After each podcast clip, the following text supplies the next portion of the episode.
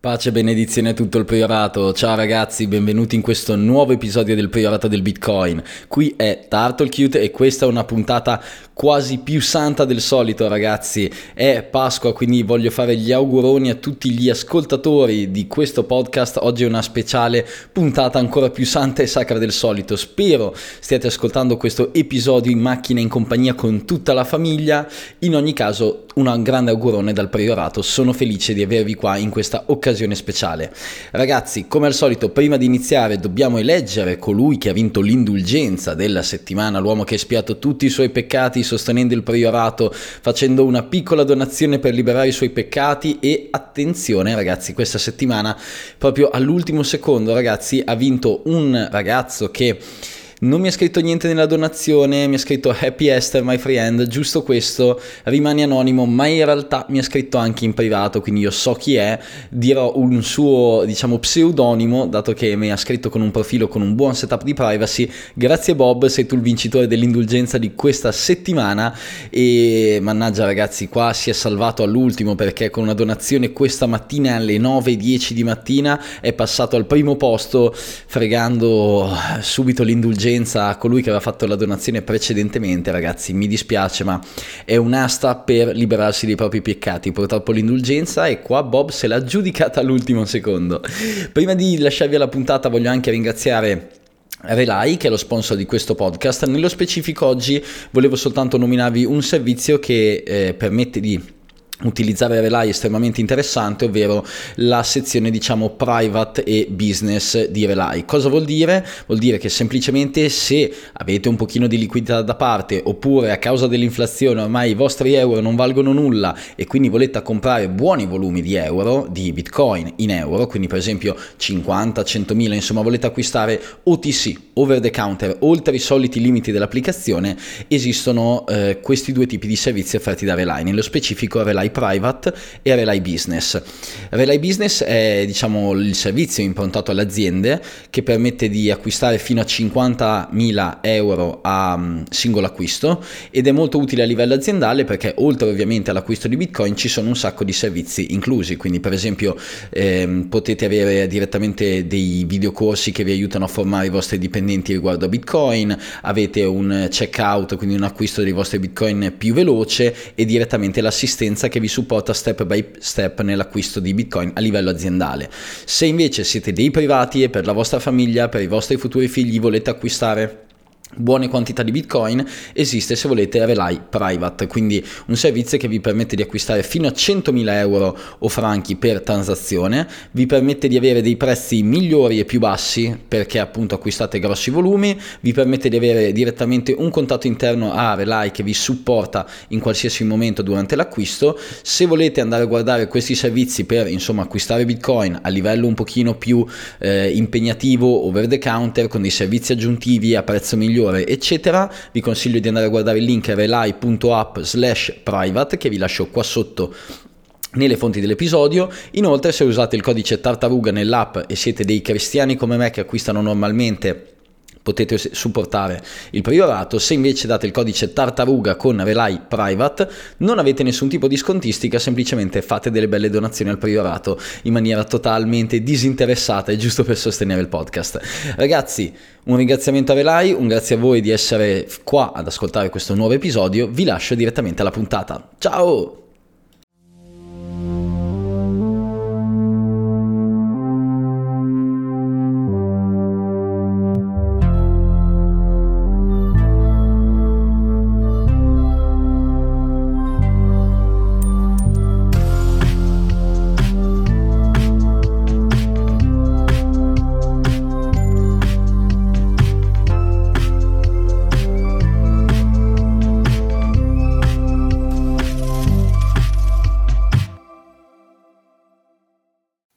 Un buon salve a tutto il priorato, ciao ragazzi, eccoci qua, siamo in un nuovo episodio, abbiamo un ospite speciale per un giorno speciale.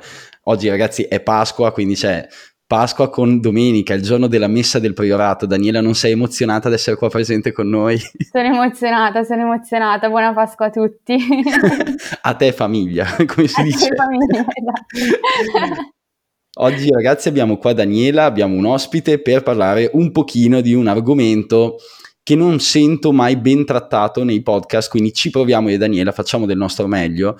Eh, sappiate che le opinioni che daremo saranno oggettive ma anche un po' soggettive perché si fa il possibile, ma saranno in parte un pochino influenzate da quello che pensiamo in generale delle aziende che stanno dietro a questi progetti. Oggi parliamo di hardware wallet o signing device. A te Daniela qual è il modo che piace di più per chiamarli? Qual è che ritieni più corretto? Ah, ok, in teoria dovremmo chiamarli signing device, però a me piace hardware wallet li chiameremo hardware wallet e ce ne fregheremo per tutta la puntata. Infatti mi piace, mi piace, meglio okay. così. Allora, è un argomento un pochino ampio eh, perché ci sono tante aziende che producono eh, questi dispositivi hardware. Per iniziare, Daniela, ti faccio fare a te lo spiegone un pochino tecnico, spiega ai nostri ascoltatori per bene che cos'è un sign-in device, un hardware wallet. Allora, un hardware wallet è, beh, dal punto di vista fisico è un cosettino che vi tenete in mano, un pezzettino di plastica, di metallo, di qualcosa. Lo attaccate al computer o al telefono, magari col cavo, magari Bluetooth, dipende. Um, quello che fa questo, chiamiamolo pezzettino di plastica, eh, contiene un segreto, che è il vostro SID, e il vostro SID rimane sempre dentro l'hardware wallet. L'hardware wallet riceve una transazione Bitcoin, vi chiede a schermo Ehi, va bene se firmo questa transazione? Sei sicuro di voler mandare 10 bitcoin all'indirizzo BC1, eccetera? E se voi dite sì, questo pezzettino di plastica firma la transazione. Quindi l'unica cosa che fa è firmare una transazione che, che gli viene data e poi ripassarlo al, al, computer, al telefono che gli ha chiesto di firmare. Um, sono oggettini importanti, nel senso che quando iniziate ad avere eh, un, una certa quantità di bitcoin che voi ritenete sia abbastanza, che non, non, volete davvero perdere, non volete davvero venire hackerati, è importante comprarsi un hardware wallet um, perché se voi tenete i vostri bitcoin non su un hardware wallet ma se li tenete su un hot wallet, le chiavi, il vostro SID stanno su un dispositivo che potenzialmente viene connesso a internet e quindi potenzialmente può venire hackerato. Allora, giusto per essere onesti intellettualmente, diciamo alla nostra utenza che non è obbligatorio avere una hardware wallet, perché se siete persone un pochino competenti e vi va, potete anche costruirvi dei setup offline anche per esempio in casa. Quindi se voi volete mantenere al sicuro i vostri bitcoin ma non volete spendere dei soldi per una due wallet non volete fidarvi di una terza parte che vi vende questo prodotto potete sempre per esempio con un vecchio pc che avete in casa usarlo come usate una hardware wallet, quindi semplicemente caricare il vostro SID all'interno di un computer offline che non attaccherete mai più a internet in cantina che tenete nascosto e poi quando avete bisogno di fare una transazione potete esportare la transazione, quindi creare la transazione su un computer normale, passarla sul computer offline con una chiavetta USB, firmarla, quindi da questo punto, da questo punto in poi la transazione è ufficialmente valida e pronta per essere broadcastata, quindi rimetterla nel computer connesso ad internet, broadcastarla, quindi comunicarla a tutta la rete Bitcoin che a questo punto la ritiene valida in quanto è firmata, va a finire in mempool e i vari miner la potranno inserire all'interno di un blocco. Quindi per onestà intellettuale è giusto spiegare che non è obbligatorio avere una due wallet, può essere però una scelta comoda perché in caso vogliate per esempio eh, usare in mobilità in modo comodo i vostri bitcoin con un layer eventualmente in più di sicurezza può essere un'ottima scelta. Allora, oggi andiamo a parlare un pochino di quali sono i principali hardware wallet sul mercato, quali sono le caratteristiche che ci piacciono o non ci piacciono di questi dispositivi. Ovviamente saranno alcune cose oggettive, quindi dal punto di vista tecnico, magari altre cose che non ci convincono personalmente, come magari a livello di utilizzo, come funzionano, come comodità, eccetera. Se ti va, Daniela, partiamo da Ledger, che è un attimino il, forse il più famoso, il più, è stato il primo penso Ledger fra i vari due wallet. Eh, o Ledger o Trezor, non mi ricordo, forse è il primo a usare un secure element, adesso parliamo di più di che cos'è questo secure element. Eh, okay. Effettivamente non mi ricordo, però uno dei primi. Uno dei a, primi. memoria penso sia il primo, nel caso potrei sbagliarmi. E cominciamo con Ledger, che ha eh, diciamo i principali hardware wallet di Ledger più famoso è il Nano X e il Nano S la differenza è che uno ha il Bluetooth e l'altro invece va collegato col cavetto principalmente. E mm, Daniela ti va un attimino di spiegare Ledger, eh, come funziona e quali sono le tue opinioni, dopo io aggiungo eventualmente le, le mie cose, le mie opinioni riguardo a questo dispositivo. Ok, Ledger contiene al suo interno quello che chiamiamo un secure element, che è sostanzialmente un chip closed source, um, che dentro contiene il nostro SID. Um, il Ledger ha poi tante diverse app per diverse cripto, purtroppo è un, è un hardware wallet shitcoin friendly, Um, e quando, quando, vi trovate in mano il ledger, semplicemente scegliete l'app del, della cripto che volete usare, cioè Bitcoin, um, e a quel punto il ledger può firmare transazioni Bitcoin. Um, avendo questo uh, secure element non è, non, non è soggetto ad attacchi fisici, nel senso nel caso qualcuno eh, riesca a prendere in mano il vostro ledger, se non ha il PIN per sbloccarlo, eh, non, non, può in nessun modo ottenere il vostro SID. Eh, questa caratteristica non è condivisa fra tutti gli hardware wallet, quindi è bene ripeterlo. E, ehm, sì, è carino, purtroppo closed source, sia il secure element che il firmware, cioè il codice ehm, che, che firma le transazioni sul ledger. Uh, purtroppo shitcoin friendly, uh, forse un po' troppo, direi, è una cosa che mi sta un po' antipatica di leggere. Una volta i ledger di qualche anno fa erano innanzitutto super carini, argento, eh, con la scritta incisa vires in numeris, che vuol dire tipo, ok, io non ho mai studiato latino, premessa, però tipo ci fidiamo dei numeri, potenza dei numeri, bellissimo. Adesso ne ho ricevuto uno recentemente, sulla scatola c'è scritto eh, per tenere al sicuro le tue cripto e i tuoi NFT e io ero tipo vabbè ma io non ho cripto e non ho NFT, uh, eh, non, non, c'è più la scritta che era carinissima, il potere ai numeri, quindi insomma a livello di design una volta erano meglio, um, però sì, questo è quanto direi. Allora, do un pochino la mia opinione al riguardo, premetto ragazzi che per diciamo dare un spunto tecnico in più a questa puntata mi sono anche rivolto un attimino, ho fatto un pochino di domande a Valerio Vaccaro che ci tenevo a nominare in puntata e lo ringrazio perché mi ha regalato anche un P0 per farmi un seed signer che è un altro hardware wallet di cui parleremo all'interno di questa puntata. Quindi volevo ringraziare Valerio per, per il supporto e qualche domanda che ha dovuto sopportare in privato dato che comunque è una persona che è molto esperta di questo tipo di argomenti è un tecnico e quindi sicuramente ha più conoscenze eh, specifiche su questo argomento di me e quindi mi sono anche un po' confrontato con lui per aggiungere un attimino qualche cosa in più oltre alle solite spiegazioni e opinioni personali riguardo agli hardware wallet. Se devo parlare personalmente di Ledger, in passato ne ho avuto anche uno purtroppo, me ne sono pentito, sono contro moralmente a Ledger e do un attimino la mia opinione su questo dispositivo, secondo me a livello hardware alla fine non è male, cioè nel senso in sé per sé l'hardware wallet, ok è un secure element, non è totalmente open source, però comunque è ben fatto,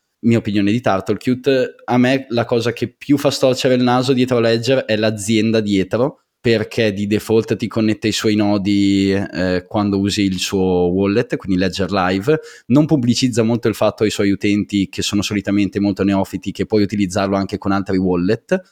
E una cosa molto divertente, questa non so se la sai, nei Term of Service Ledger dice che non raccoglie dati sui suoi utenti, però quest'anno a Capodanno si è vantata del fatto del volume di Bitcoin che hanno mosso i suoi utenti con il no. suo wallet.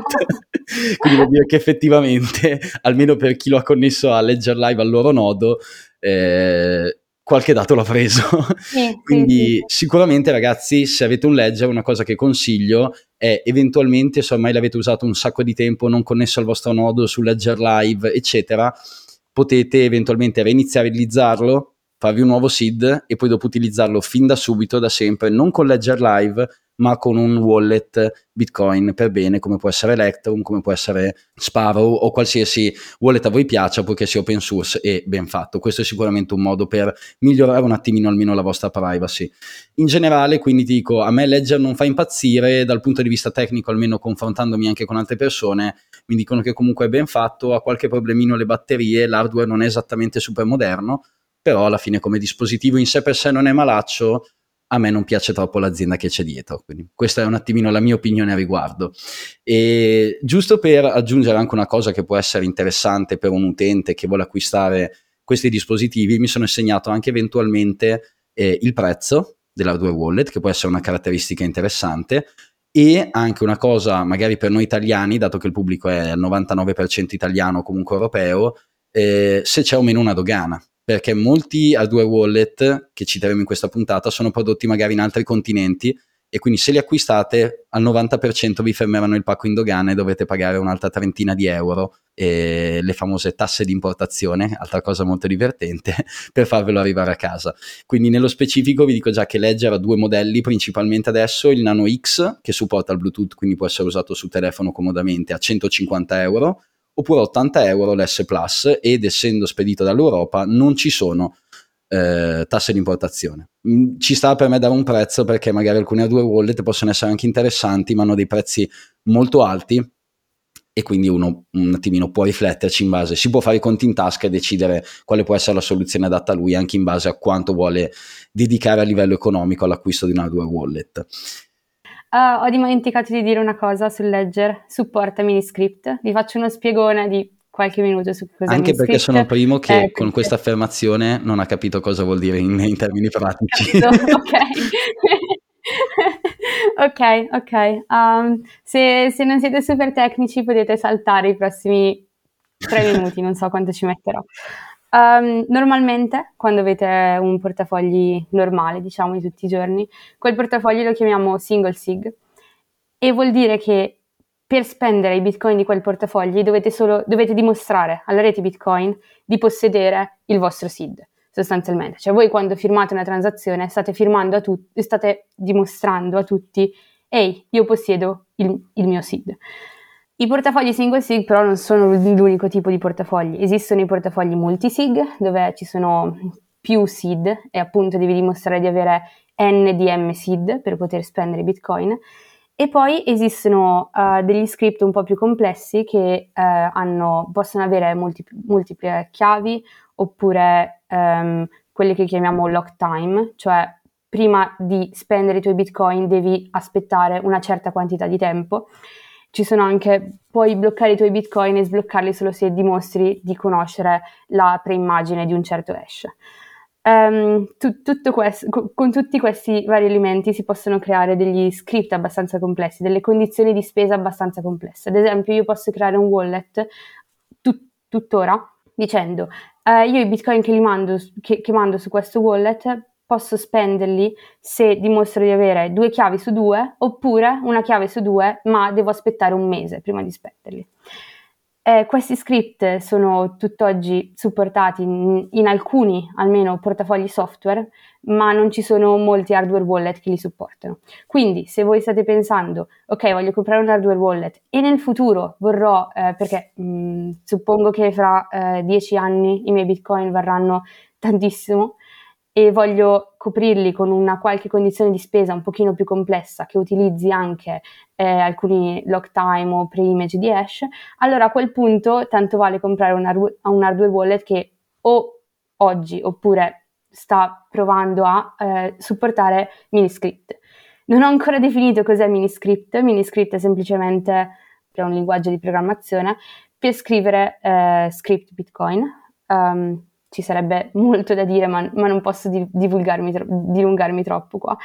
Eh, però sì, l'idea è quando il vostro hardware wallet eh, supporta Miniscript, allora potete creare wallet con condizioni di spesa abbastanza complesse e questo può essere utile se siete dei power user, se siete particolarmente paranoici, eccetera o a livello enterprise, se avete un'azienda dovete gestire dei portafogli complessi con condizioni di spesa, con più utenti o più manager all'interno dell'azienda. Può essere utile in varie occasioni, magari non spesso adatte all'utente proprio comune, ma magari in alcune situazioni aziendali, eccetera, può essere una, una situazione interessante. Muoviamoci Daniele, andiamo al prossimo hardware wallet, parliamo un attimino di Bitbox che è un wallet di cui si sente parlare abbastanza spesso nei, nei, recenti anni. Come prima ti chiedo un attimino tue opinioni, spiega un pochino come funziona Bitbox e quali sono le tue opinioni a riguardo. Ok, premessa, prima di iniziare, non ho praticamente mai usato un beatbox, ne ho visto uno un po' a distanza e l'ho provato, però non l'ho davvero provato. Um, non, non, ho esatto, non ho molto da dire. Co- a differenza di Ledger, il firmware almeno open source, ma sempre un secure element closed source, che di nuovo vuol dire che non, non è vulnerabile ad attacchi fisici. Se, se, un malintenzionato prende in mano il vostro hardware wallet non può estrarre il SID, non male, però dall'altra parte ehm, chip closed source vuol dire che magari c'è una qualche backdoor inserita da chissà chi e non ci possiamo fare niente. Ok, ti faccio anche approfondire questa cosa, ovvero spiega un attimino per bene all'utenza che cos'è un secure element Cioè, esattamente perché abbiamo Secure Element Closed Source all'interno di questi hardware wallet e a cosa serve esattamente per bene un Secure Element? Perché sembra un lato negativo se uno dice il Secure Element è Closed Source. Ok, è vero, è vero. Um, il Secure Element è semplicemente un chip che tiene all'interno un segreto e dato che Secure Element vuol dire elemento sicuro, eh, tiene questo segreto all'interno e non rilascia mai questo segreto che ha dentro. Um, al contrario, quando c'è bisogno di firmare una transazione, il Secure Element prende la transazione e la firma. Eh, ma l'idea dietro il Secure Element è che nessuno deve poter tirare fuori il segreto. Tutti i Secure Element, o almeno tutti quelli che conosco ehm, ad oggi sul mercato, sono closed source Um, ovviamente ci sono tanti ricercatori, anche nelle varie aziende um, di hardware wallet Bitcoin, ci sono tanti ricercatori che prendono questi HSM, provano a, ad attaccarli, provano a estrarre segreti o parti di segreti, ci sono vari attacchi molto, molto carini che possono, che possono essere fatti. Um, però sì, purtroppo è, è tutto closed source.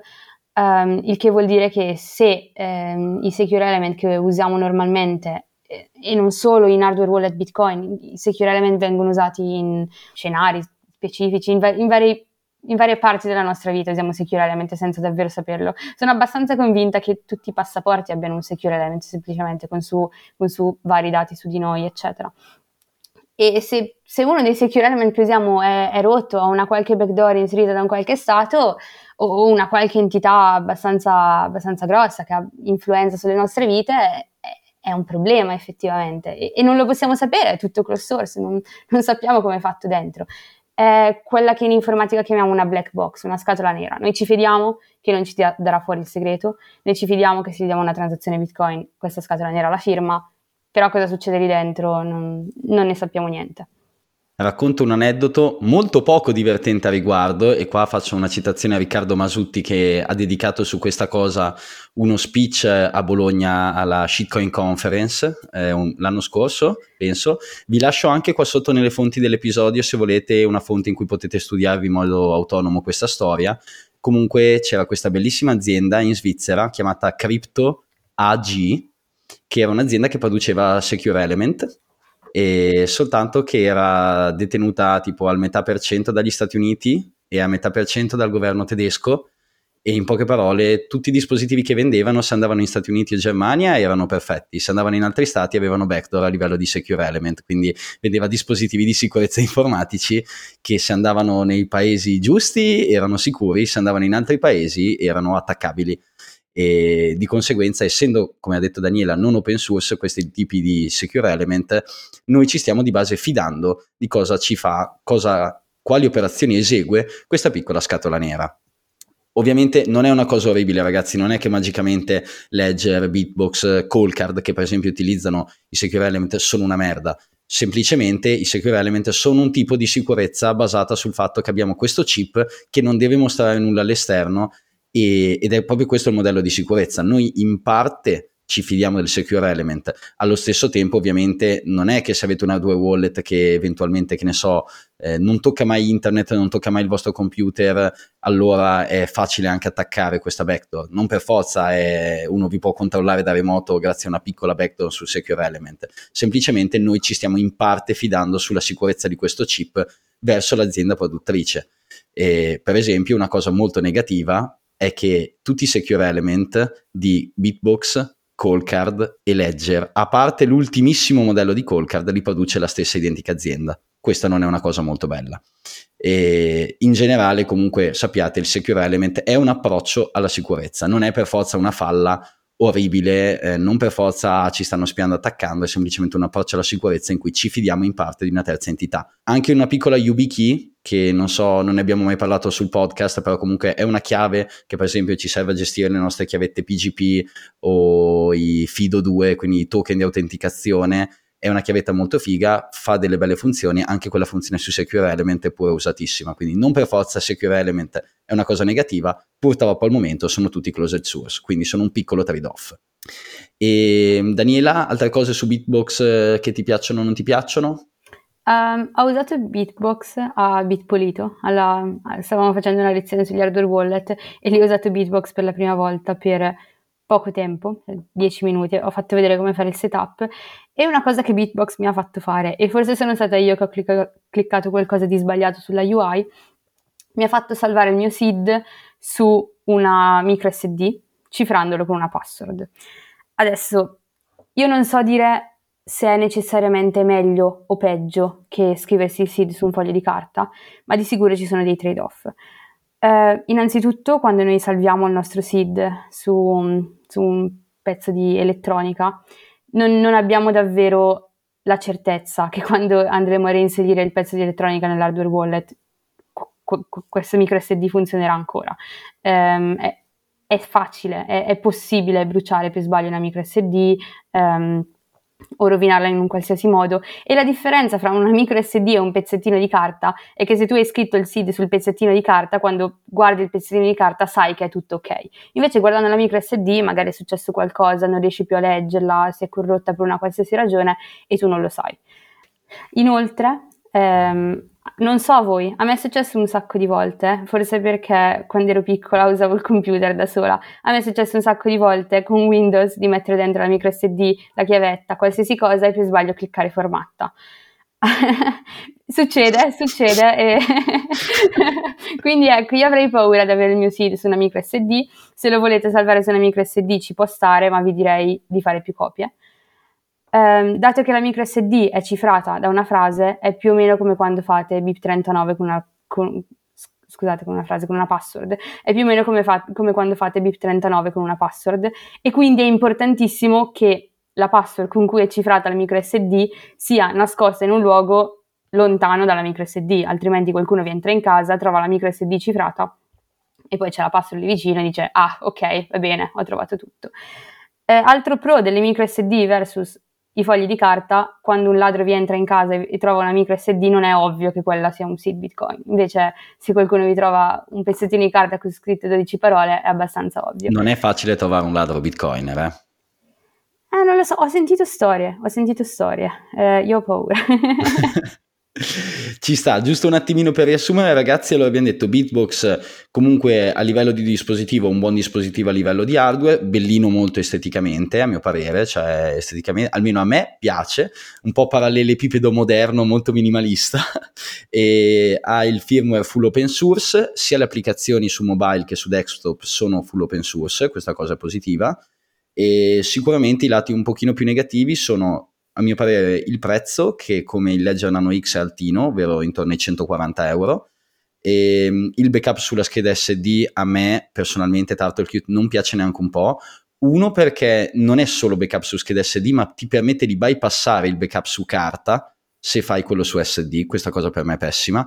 Punto numero due, eh, come diceva Daniela, le SSD non è che solo rischiano di non andare più o di rompersi. Sono anche un hardware estremamente poco durabile, cioè le micro SD, fra tutti i tipi di memoria, sono quelle più eh, diciamo di qualità bassa che si rompono più facilmente. Quindi se voi tenete una micro SD, magari due anni no, ma 5-10 anni in un cassetto, al 90% la tirate fuori non va più. Quindi il fatto che vi faccia bypassare, ovviamente è ovvio che è consigliato il backup su carta, però il fatto che vi, fa, vi permette di bypassare il backup su carta per fare quello su micro SD rischia che una persona non ben consapevole e esperta faccia degli errori, insomma, importanti. E, ehm, ha un marketing molto spinto, non è esattamente per forza una cosa negativa, uno può dopo decidere e valutare se gli piace questo tipo di approccio. Passiamo al prossimo hardware wallet di cui parlare, questo dai Daniela te lo introduco io, ti risparmio un pochino di fatica e dopo ti chiedo le tue opinioni a riguardo. Parliamo di Callcard. Allora, Callcard esteticamente, ragazzi, parto dall'estetica perché a me piace un casino, ricordo esattamente la calcolatrice che regalava la Banca d'Italia ai vostri genitori quando eravate piccoli. Avete presente quella proprio con i tastoni, i clicchi, belli rumorosi, esattamente così. Sembra una vecchia calcolatrice e, ed è eh, diciamo higher gapped, quindi non si connette mai al computer, questo non è per forza un modello di sicurezza inattaccabile perché comunque il call card comunica con il vostro computer tramite una scheda SD che voi spostate dal call card al vostro computer, però è carino, almeno per me è interessante il fatto che voi potete usare il vostro call card, il vostro hardware wallet senza mai connetterlo ad una cosa connessa ad internet come può essere un computer, un telefono eccetera, ma potete farlo semplicemente spostando una micro SD da un dispositivo all'altro Se poi Daniela avrà delle critiche su questa cosa potrà dirmele perché comunque ci sta magari più esperta di me in questi argomenti. E, ehm, in generale Coldcard è totalmente open source il firmware, quindi esattamente come Bitbox, anzi quello di Coldcard lo conosco un po' meglio di Bitbox, però quello di Coldcard potete anche compilarvelo da soli se volete.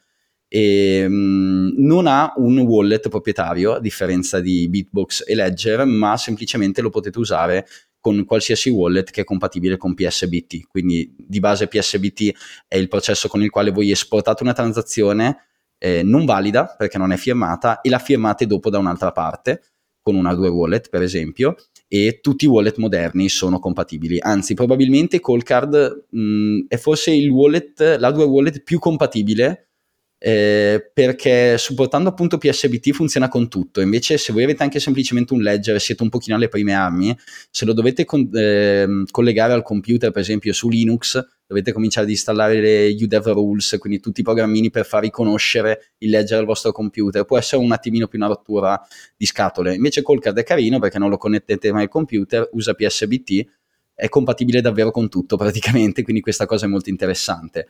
E abbiamo detto che è full open source, non ha un wallet proprietario, lo usate con quello che volete voi.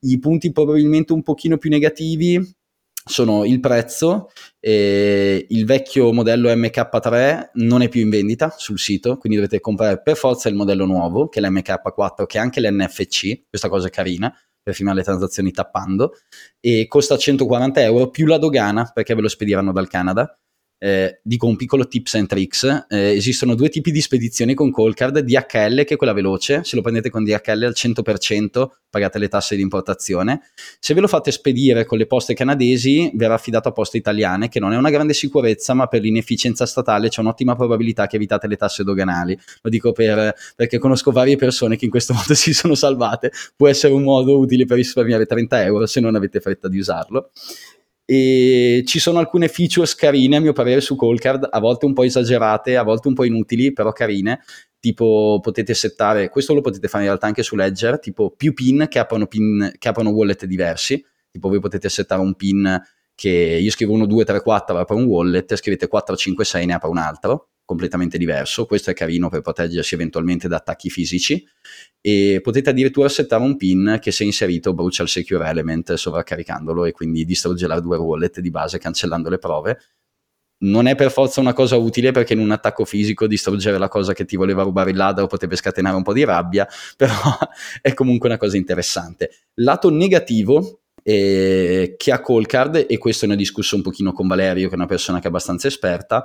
Eh, sicuramente un pochino l'hardware non è esattamente di recentissima ah no questo era l'MK3 diciamo che il vecchio modello non era esattamente recente come hardware adesso è uscito il nuovo. Una cosa che è abbastanza criticata però di Callcard è il fatto che dopo tot tentativi di accesso il eh, wallet si blocca, il device si blocca, si bricca in questo modo per evitare che le persone possano accedere ai vostri fondi. Questa cosa però non è molto bella perché noi, se noi settiamo un eh, numero assoluto di tentativi, tipo 5, dopo 5 tentativi il dispositivo si bricca, allora diventa anche difficile fare eventualmente dei test di sicurezza perché non possiamo provare a fare dei test di brute force o cose simili sul secure element perché dopo 8 tentativi si blocca in automatico. Quindi diciamo che questa funzionalità va anche a limitare quanto le persone possono provare a rompere in maniera buona per studiare la sicurezza del call card stesso. Quindi un un hardware wallet che a me personalmente piace, carino, esteticamente simpatico, non tanto comodo da usare rispetto eventualmente a leggere Bitbox, è molto più un po' complicato, macchinoso, vi sentirete un pochino degli hacker anni 90 ad usarlo con un'interfaccia un po' poco moderna, però a mio parere piace, è interessante. Daniela, un pochino di tue opinioni a riguardo? Allora, um, partiamo dal punto di vista fisico, dall'aspetto, e, e io spero di non offendere nessuno, e io lo so che non è la cosa più importante, contano di più le prestazioni, però cioè, diciamoci la verità. Dalle foto sul sito sembrava più grosso. Perché lo prendi in mano e dici è qualche centimetro questo hardware wallet. no, minchiata a parte. Um, no, è molto carino. È effettivamente, no, è davvero minuscolo. Quando, quando hai un call card in mano e sei tipo, wow, ok. È grande okay. come una carta di credito. Sì, sì, sì, esatto, esatto. Um, mi piace molto però dal punto di vista estetico perché ha, ha, questo case tutto trasparente, puoi vedere dentro i chip, loro dicono lo facciamo perché così um, puoi vedere se sono stati manomessi. Non so voi, io non penso mi renderei conto che se, se, c'è qualcosa di strano, però... È... Aggiungo una cosa al volo su questa cosa, effettivamente. Eh, Callcard è trasparente e vi mette anche una colla sul Secure Element in modo che se uno provasse ad aprire il vostro Callcard e a mano mettervelo romperebbe il Secure Element aprendolo o perlomeno sarebbe visibile dal punto di vista estetico. Hardware wallet come Bitbox non permettono questa cosa, cioè non si possono aprire, cioè per aprire un Bitbox devi segarlo in due. Questa cosa non è bellissima perché non puoi visionare l'hardware se è stato manomesso o meno. Dopo lì dipende, alcune aziende ve lo spediscono anche dentro delle anti-tampering bag, che sono dei sacchettini che semplicemente se vengono aperti sono riconoscibili e si può verificare che qualcuno abbia aperto effettivamente la tampering bag prima che vi sia arrivato a casa.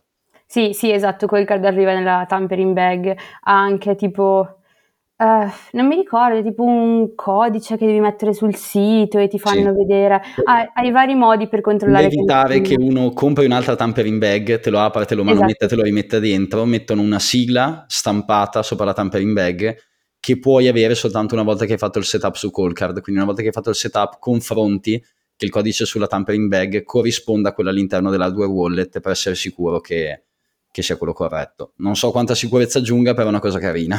sì, Coldcard è, è onestamente uno dei miei preferiti. L'unico downside è il prezzo, perché è effettivamente costosissimo, eh, anche, anche, senza, anche, senza, pagare la dogana, eccetera, costa, costa davvero tanto. C'è da però... dire che anche gli hardware wall, cioè in realtà costa tanto, perché tipo l'MK3, che era quel modello vecchio, costava i suoi 120-130 dollari, quando gli altri hardware wallet costavano meno.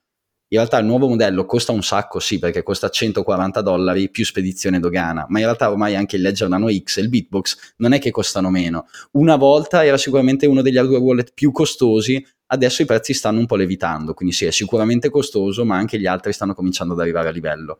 Sì, no, è vero, è vero. È, è pieno di funzioni, eh, puoi anche generare la mnemonica con i dadi, mi pare, sì. e, e metterla dentro. Bellissimo. Eh, adoro che non, non, abbia l'app di Callcard per usarlo. Cioè, questi qua dicono, oh, esiste Electrum, esiste Sparrow, non so se esiste altra roba, ma il software c'è, perché dobbiamo riscriverci un altro, un altro, un altro wallet che funzioni solo con Callcard? Usate quello che c'è e buona, fantastico.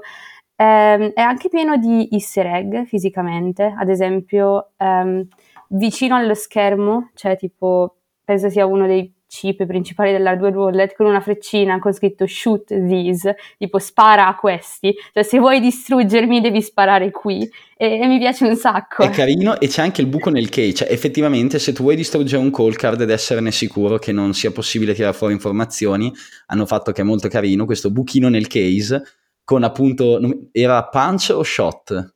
Penso shoot, shot, Shoot, vabbè. C'è comunque il, il, disegnino sul vostro due wallet con scritto che se voi tipo prendete un cacciavitino e glielo smartellate in quel punto lì preciso, bam, spaccate il secure element, cancellate o non so se sia il secure element o effettivamente un chip principale, però andate a distruggere effettivamente l'hardware wallet andando a cancellare i dati all'interno.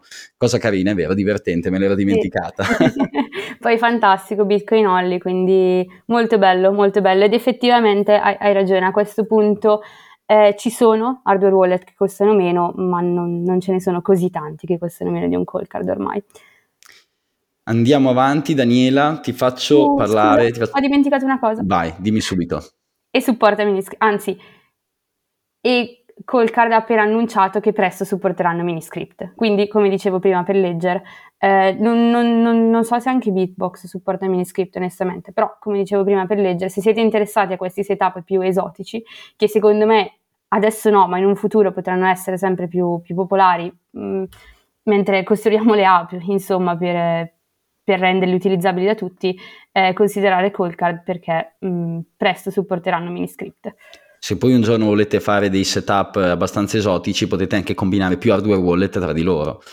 Quindi potete fare un ledger con un call card, poi dopo sono gusti totalmente personali. Sì, secondo me è una buona idea. Um, usare più hardware wallet per, perché nel senso tutta questa puntata è ok ogni hardware wallet ha dei compromessi a livello di, di sicurezza nel senso chip closed source chip open source ma attacchi dal punto di vista fisico eccetera poi più avanti ne vedremo altri e quindi sì semplicemente avere più hardware wallet diversi che un po' si bilanciano, diciamo, secondo me è, è, la strada da seguire. Ecco. ecco, ne parlo, approfondisco questa cosa adesso, non l'ho fatta inizio puntata perché me lo sono dimenticato, sono una persona molto sempre attiva a queste cose. Effettivamente ragazzi, noi qua andremo a parlare di hardware wallet in questa puntata, ne tratteremo vari, e non ce n'è uno migliore di altri non esiste, cioè è tutta una questione di trade-off e quale si adatta di più alle nostre esigenze. C'è quello un po' più semplice da usare, c'è quello che è più sicuro da attacchi da remoto, quello che è più sicuro da attacchi fisici in presenza,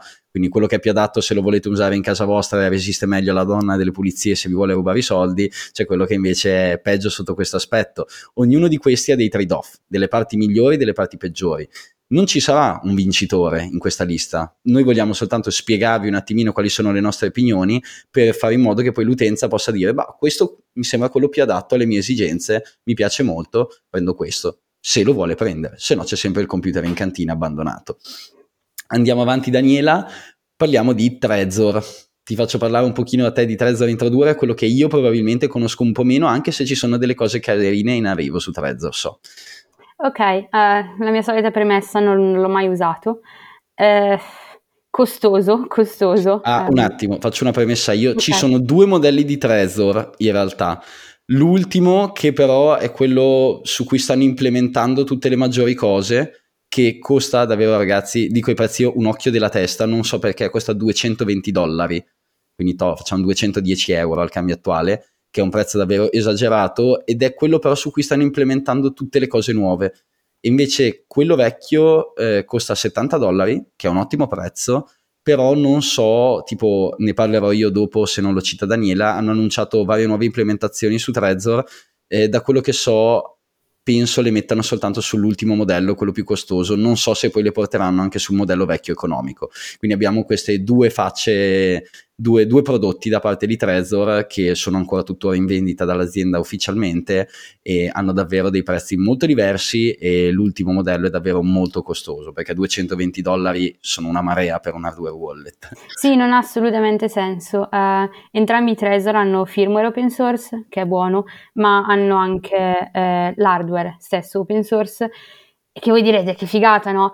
È più o meno, nel senso che non avendo un secure element closed source sono eh, vulnerabili da attacchi fisici, cioè se qualcuno prende in mano il vostro hardware wallet, eh, non mi ricordo esattamente come, ma non sono attacchi granché difficili da fare o granché costosi, può estrarre il vostro seed. Quindi non mi è chiaro perché io dovrei pagare 220 dollari per un hardware wallet che se poi qualcuno mi prende in mano può estrarre il mio seed.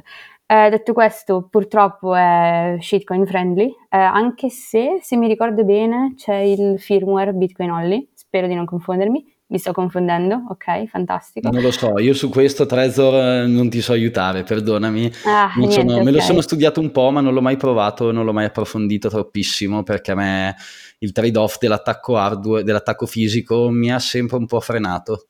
Sì, idem, nel senso non, non l'ho mai usato per quello, ho usato il simulatore eh, tante volte. Ah, magari questa cosa non la sapete, può essere carina, se volete provare hardware wallet ma non avete voglia di comprarli, eh, sia Ledger che Trezor che Coldcard hanno dei simulatori, cioè dei software, non, non, sono facili da far andare, cioè ve lo dico, nel senso non, non, aspettatevi che sia una passeggiata, è un po' un bagno di sangue farli partire, ma una volta che partono funzionano, fantastico, quindi se volete provare eh, non lo so, Electrum con Coldcard perché volete vedere come funziona, fate partire il simulatore e, e lo provate. Quindi ecco, Tracer l'ho sempre provato solo sul simulatore e, e, sì, mi ha sempre frenato questa cosa di essere vulnerabile dagli attacchi fisici.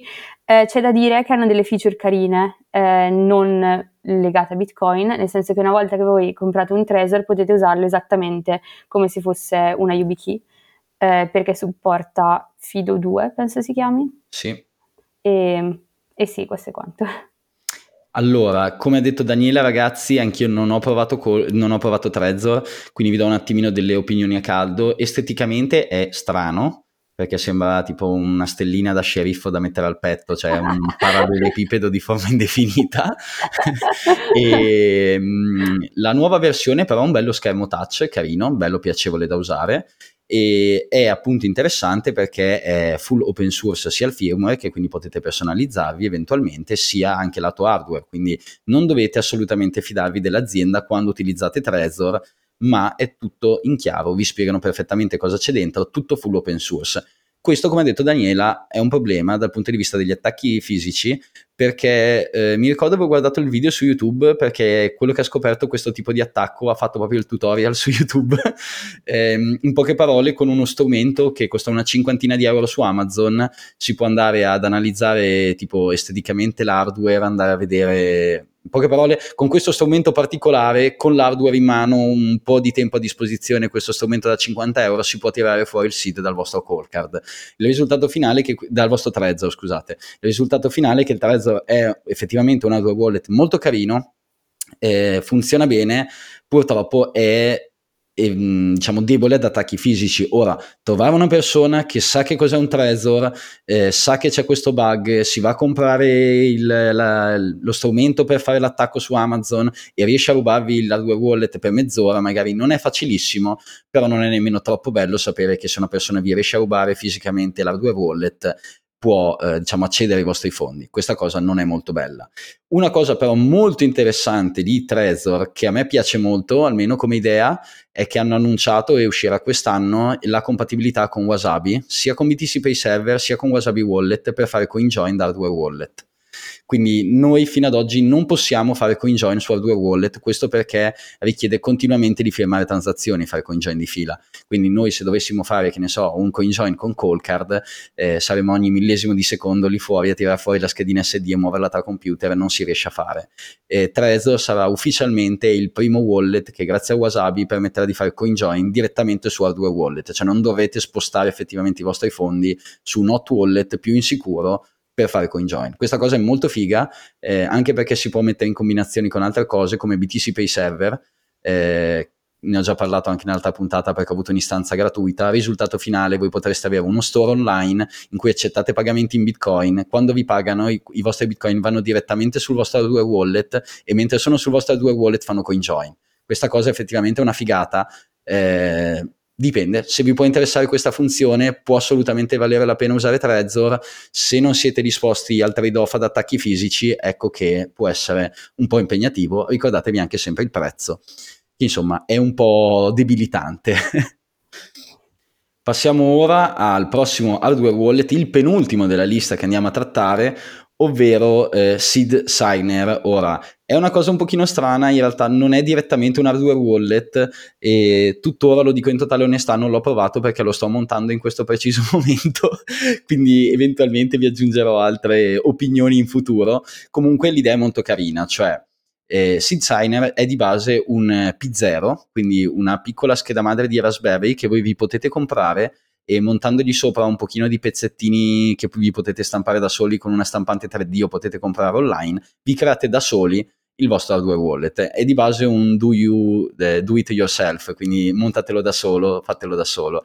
Eh, è molto carino perché non dovete acquistare un hardware wallet, cioè voi non dovete esporre i vostri dati personali acquistando eventualmente o con una carta di credito o con Bitcoin, puoi spedirvelo a casa un hardware wallet, quindi una cosa collegata a Bitcoin, voi potete acquistare dell'hardware generico, ovvero una schedina P0 e poi montarvi tutto da soli.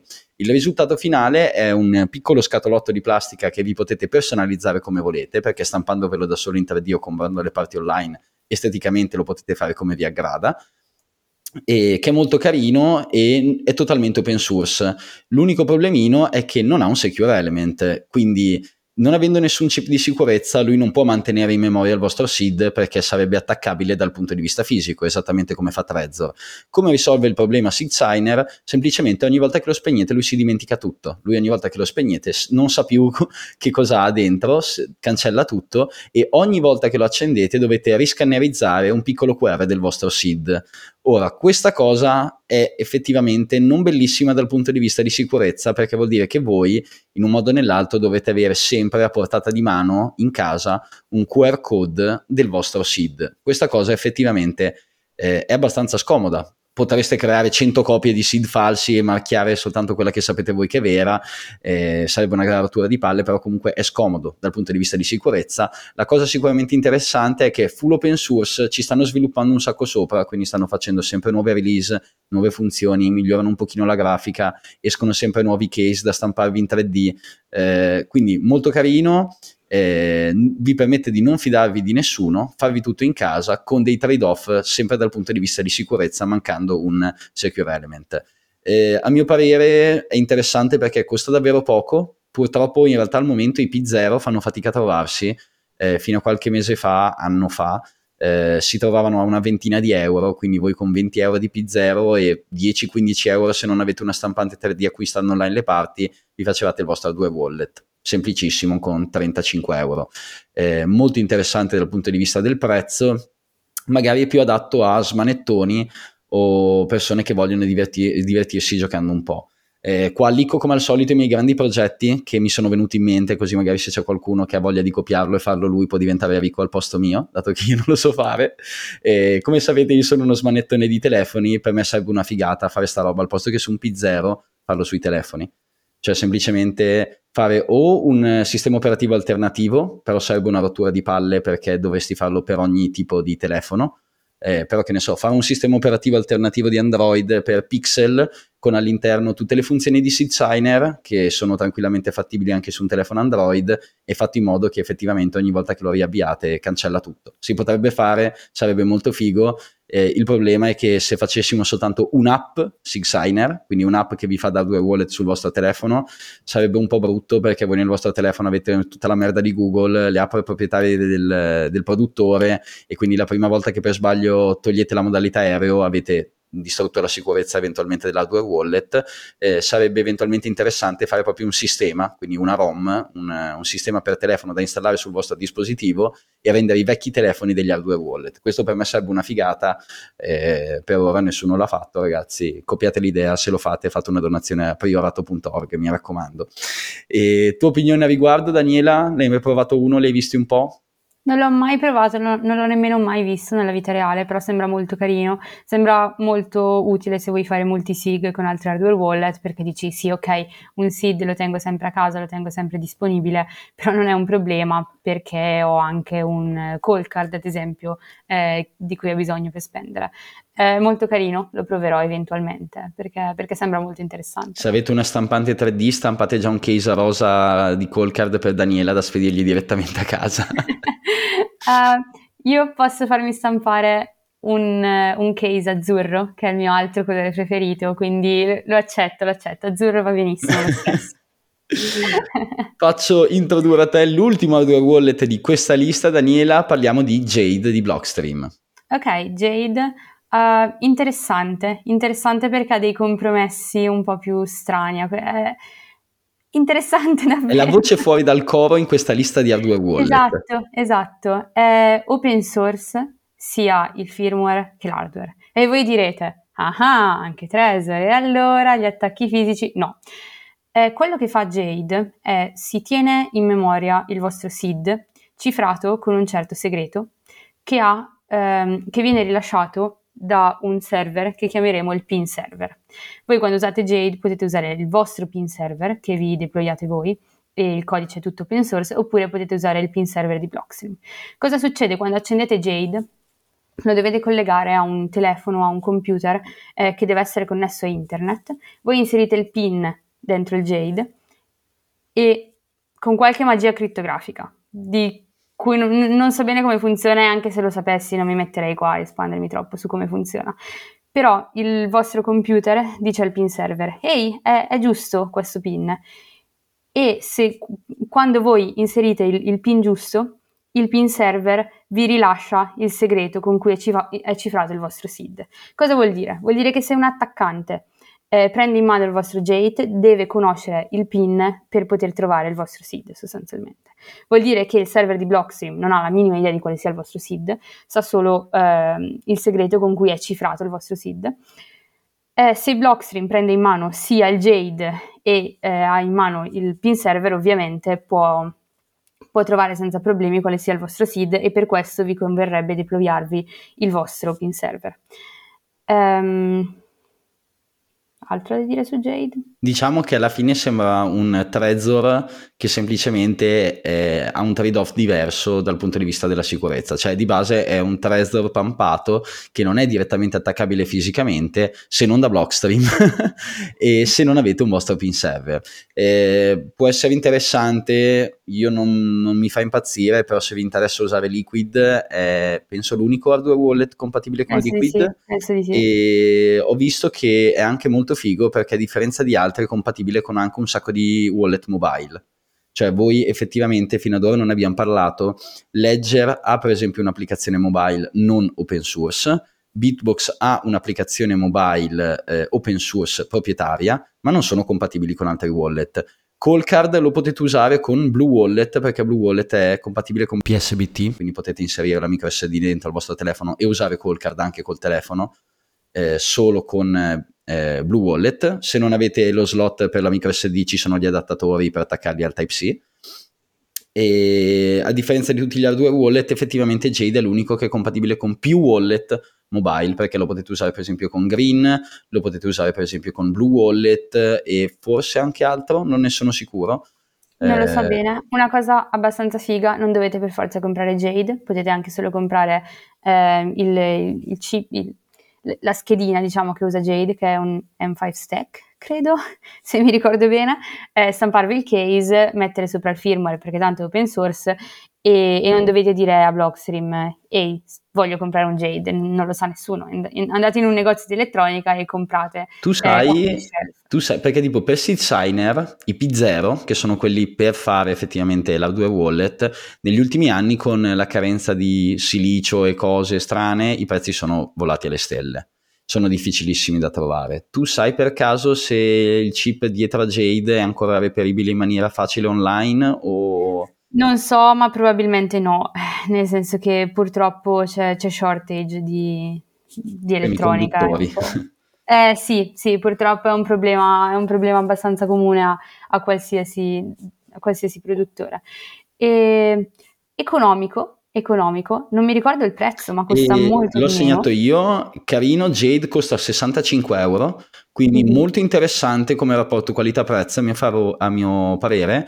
Eh, l'unico problemino, come call card, spedizione da fuori dall'Europa, quindi probabili tasse di importazioni. Ricordatevi, a parte gli hardware wallet Bitcoin, se volete provare ad evitare le tasse doganali, affidatevi alle poste statali e in buona parte dei casi vi salvate da evitare di pagarle. Ehm, unica, unico downside direi per sbloccare il Jade deve essere collegato a un, a un dispositivo online. Quindi se, se sul vostro telefono, se, se, non, se, il vostro telefono non è connesso a internet, voi non potete sbloccare il vostro Jade. Eh, compromessi dall'altra parte. In realtà, scusa Daniela, ci ho pensato un attimo adesso perché ne avevamo parlato prima. Mm-hmm. Magari non è un downside enorme perché in realtà se non hai internet non puoi neanche fare il broadcasting della transazione, vero, vero. però sì, potresti usare un computer intermedio collegato a Jade e poi fare il broadcasting da un'altra parte, in alcuni casi con Jade non puoi. Però... Sì, ci, ci sono tanti protocolli che si basano sull'idea di prefirmare transazioni, cioè firmare transazioni molto prima di quando eh, vorresti fare il broadcast e a quel punto il, ehm, il dispositivo che usi per firmare non deve essere per forza collegato a internet. Però sì, ovviamente non hai la connessione internet non, non... Beh, oddio, forse con l'antenna di Blockstream via satellite puoi comunque fare broadcast di transazioni. Quindi vabbè, speriamo che Blockstream metta il eh, connessione al pin server attraverso satellite e poi, e poi siamo a posto, diciamo.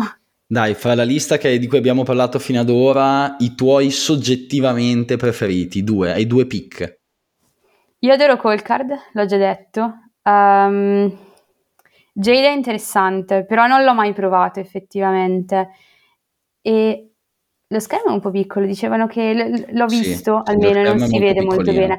Anche questa cosa non mi è davvero chiara, nel senso, quando noi parliamo di... io almeno, ne- nella mia testa, l'hardware wallet è quella cosa che tieni in cassaforte o comunque a casa e lo usi una volta ogni tanto um, non è quella cosa che mi attacco al, alle chiavi, non, non, è un portachiavi. Quindi perché facciamo questi hardware wallet eh, sempre più piccoli con questi um, schermini minuscoli e tastini minuscoli? Una cosa che adoro è il nuovo Ledger che hanno appena annunciato, che è è bello grosso, è schermo e-paper, whatever, è carinissimo e non Però è per me ci sta perché non per forza abbiamo una cassaforte in casa e non per forza vogliamo tenere l'hardware wallet in casa, però c'è da dire che, che ne so, adesso anche lì dipende perché io conosco anche persone che lasciano l'hardware wallet senza grossi setup di sicurezza e poi dopo difendono il SID.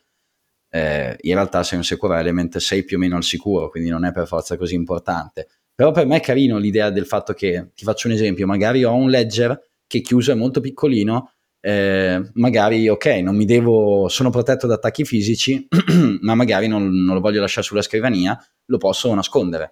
Cioè un ledger che è piccolino lo puoi infilare dentro il subwoofer di una cassa al volo, dentro una lampada di sale o di qualsiasi cosa, lo infili dentro, non si vede, non è un setup di sicurezza iper avanzato, ma almeno non è in bella vista. E invece altri hardware wallet, che ne so, Seed Signer sembra molto piccolino, ma in realtà non lo è così tanto, nel senso che è spesso, cioè è, è molto cubico, quindi in tutte le dimensioni un po' di spessore ce l'ha. Col card è grandino ma è sottile, cioè col card ci puoi anche ritagliare un po' di pagine dentro un libro e chiuderlo dentro un libro e nasconderlo così. Eh, per me invece cioè, non vorrei un hardware wallet con un fottuto iPad, questo è il concetto finale. No, non, non, un iPad, però dico minchia, una via di mezzo, cioè se ho bisogno di, di, mettere gli occhiali e poi di usare la lente di ingrandimento per leggere lo schermo, forse stiamo esagerando. Ok ragazzi, diciamo la verità, Daniela ha gli occhiali, il problema è lei, non siamo tutti noi. no, no, alla okay. fine, cioè, se ci pensi anche Colcard ha uno schermo minuscolo. Cioè, sì, conto... no, allora, io mi, io mi doxo un attimo, io sono ipermetrope, vuol dire che non ci vedo da vicino, quindi... ok, A me soggettivamente sì. piacciono quelli con lo schermo grande. no, vabbè, ci sta ragazzi, però alla fine l'hardware wallet non è che cioè, ci dovete guardare i film, di base la sua principale funzione è mostrarvi l'indirizzo Bitcoin a cui dovete effettivamente... Ecco, parliamo magari di questa cosa che è interessante. Eh, esistono virus, malware su PC che magari non vi rubano direttamente le chiavi, ma riconoscono quando copiate un indirizzo Bitcoin e quando lo incollate lo sostituiscono con un altro. Eh, gli hardware wallet risolvono questo problema perché quando voi andate a firmare una transazione, quindi voi andate ad accettarla sul vostro hardware wallet, vedete fisicamente sullo schermo dell'hardware wallet qual è l'address di destinazione. Quindi quando voi utilizzate un hardware wallet, prima di confermare la transazione, confermate sempre non sullo schermo del vostro computer o telefono, ma sullo schermo dell'hardware wallet che eh, l'indirizzo a cui volete inviare sia effettivamente quello. Cioè, se voi avete un indirizzo che inizia con BC1A, io non ci metto niente a farli, farvi inviare la transazione a BC1B e poi a scrivervi sullo schermo del vostro computer BC1A lo stesso, se ho un malware nel vostro computer. L'hardware wallet risolve anche questo problema.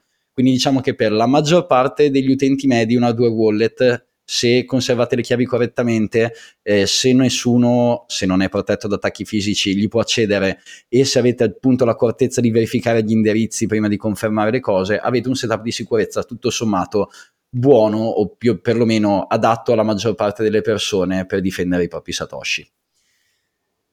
Non ho ancora detto il mio secondo preferito hardware wallet, ma sto facendo davvero fatica. Hai eh, nominato Jade, quale altro ti tenta? Anche Ledger mi tenta, perché nel senso, ok, io non uso Ledger Live, basta, cioè detto quello a miniscript. Eh, però sono scammosi, perché tu Ledger Live eh, lo devi comunque usare. Cioè tu Ledger Live la prima eh. volta devi avere l'accortezza, perché tu devi, per installare un'app su Ledger devi usare Ledger Live. Quindi mm-hmm. tu l'accortezza è connetti Ledger, installi l'app Bitcoin, lo discolleghi e lo disinstalli e poi effettivamente lo inizializzi su un wallet a caso. Se tu fai l'errore di installare l'app Bitcoin e poi aprire il wallet Bitcoin su Ledger Live, fotti la Xpub. Ah, uh, è vero. Quindi loro okay. è brutto perché Ledger Live ti richiedono comunque obbligatoriamente per aggiornare il firmware, per aggiornare le app e per installarle la prima volta di installarlo. Quando poi in realtà Ledger Live è un pochino, in totale onestà, una merda. Quindi non sì. lo so, cioè effettivamente è un buon hardware wallet. In totale onestà, a me piace come hardware wallet, mi sta sul cazzo come opera l'azienda dietro. No, è vero, è vero, è vero. Ok, sono molto indecisa. Anche Bitbox è carino, ma poi, ripeto, l'ho provato per 5 minuti, non mi trovavo con i tasti, era un po' strano. Perché so, hai, devo... touch, hai i tasti touch, giusto? Sì, boh, non lo so, mi piace cliccare cose. Call card, so. click. esatto, esatto, ok, mi dispiace, non riesco a tirare fuori il secondo che mi piace, non, non, non ce la faccio, sono, sono, troppo confusa in questo momento. Va bene, l'opinione di Turtlecute è che si diverte con, eh, boh, fra questi mm, sceglierei Call card, anche io perché mi sta simpatico, e boh, mm, fra gli altri sceglierei probabilmente Seed Signer, ma perché è bello smanettone, cioè vi potete fare le cose come volete, è bello giochicchiarci, installarci cose diverse, personalizzarvelo, cioè anche lì ci sono mille case di forme diverse, di colori diversi, cioè è simpatico e divertente, tutto qua, ecco, bello sì. da smanettoni. Se posso trovare un, cioè se posso prendere un secondo preferito che, di, che, di, cui non abbiamo ancora parlato, Spectre DIY è molto carino. Non ne abbiamo parlato in questa puntata perché è troppo da smanettoni, cioè se si signer è da smanettoni, Spectre è ancora peggio. Eh, eh, una cosa che però posso dire, se volete guardarvelo, io in totale onestà Spectre eh, Do It Yourself non l'ho mai studiato per bene, so cos'è, non l'ho mai visto in real life, non l'ho mai usato, non l'ho mai studiato per bene, ma so che Massimo Musumeci ha fatto tipo un tutorial di 40 minuti su YouTube full su montaggio completo e come usarlo tutorial. Quindi nel caso sappiate che se vuoi Daniela spiegarlo un attimo, il concetto è simile a quello di Seed Signer, se volete avete un tutorial online completo su come farvelo, vi basta cercare Massimo Musumeci, Spectre e vi trovate la guida. Se ti va di introdurlo al volo, anche se era fuori lista per spiegare alla grossa, lontana come, come funziona, Um, allora, hardware off the shelf, quindi um, andate in un negozio di elettronica, comprate i componenti, ve lo costruite, esattamente come Signer, fantastico. È gigantesco, penso sia grande, co- largo come un telefono normale, ma poi pure spesso, quindi nel senso è un mattoncino, non lo potete nascondere. Lo potete usare per difendervi da attacchi personali, sappiatelo, utile questa esatto. funzione integrata. um, se mi ricordo bene c'è tipo una specie di carta con un qualche chip su cui viene salvato il sito, una roba del genere, quindi ha un certo secure element qualcosa del genere, ma mi dispiace, non mi ricordo i dettagli. Ed è stato il primo ad avere supporto a Miniscript. Eh, quindi quando lavoravo in Revolt e avevamo bisogno di testare con Hardware Wallet, potevamo testare solo con Spectre e lo conosco per quello e, e comunque ecco, eh, molto molto da smanettoni, però carino, a modo suo, diciamo. Eh, purtroppo però non, non, ne ho uno effettivamente mio, cioè ho provato quelli di altre persone ma non ho il mio. Eh. Quindi posso metterlo come secondo preferito se non l'ho mai comprato, non lo so, forse no. Ah, ecco, te lo abboniamo. Eh, ora mi ricordo perché non l'ho comprato, perché non si trovano i componenti. Vabbè, è un brutto periodo e uh, spero che qualcuno nel 2025 sentirà ancora questa puntata del priorato e a quel punto forse sarà possibile farsi un, sitza- un uno Spectre. Nel 2025 sarà messo obbligatoria per tutti gli italiani la domenica il priorato, quindi vai tranquilla. Un sacco di cittadini in questo momento ci, staranno, ci ascolteranno dal futuro. Ragazzi, grazie dell'ascolto, un salutone a Daniela, raga, vi, vi, auguro una grandissima buona Pasqua da tutto il priorato, ragazzi, mangiate in famiglia, quando aprite l'uovo pensate al priorato, vi voglio bene, un salutone a Daniela, ti lascio fare il saluto al nostro pubblico.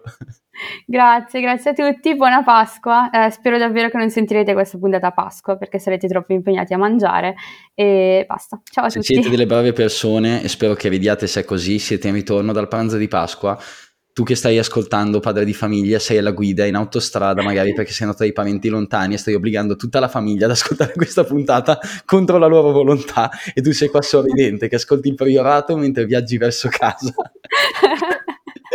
Ragazzi, ci vediamo al prossimo episodio, alla prossima domenica, un saluto a tutto il priorato, ciao da Turtle Cute.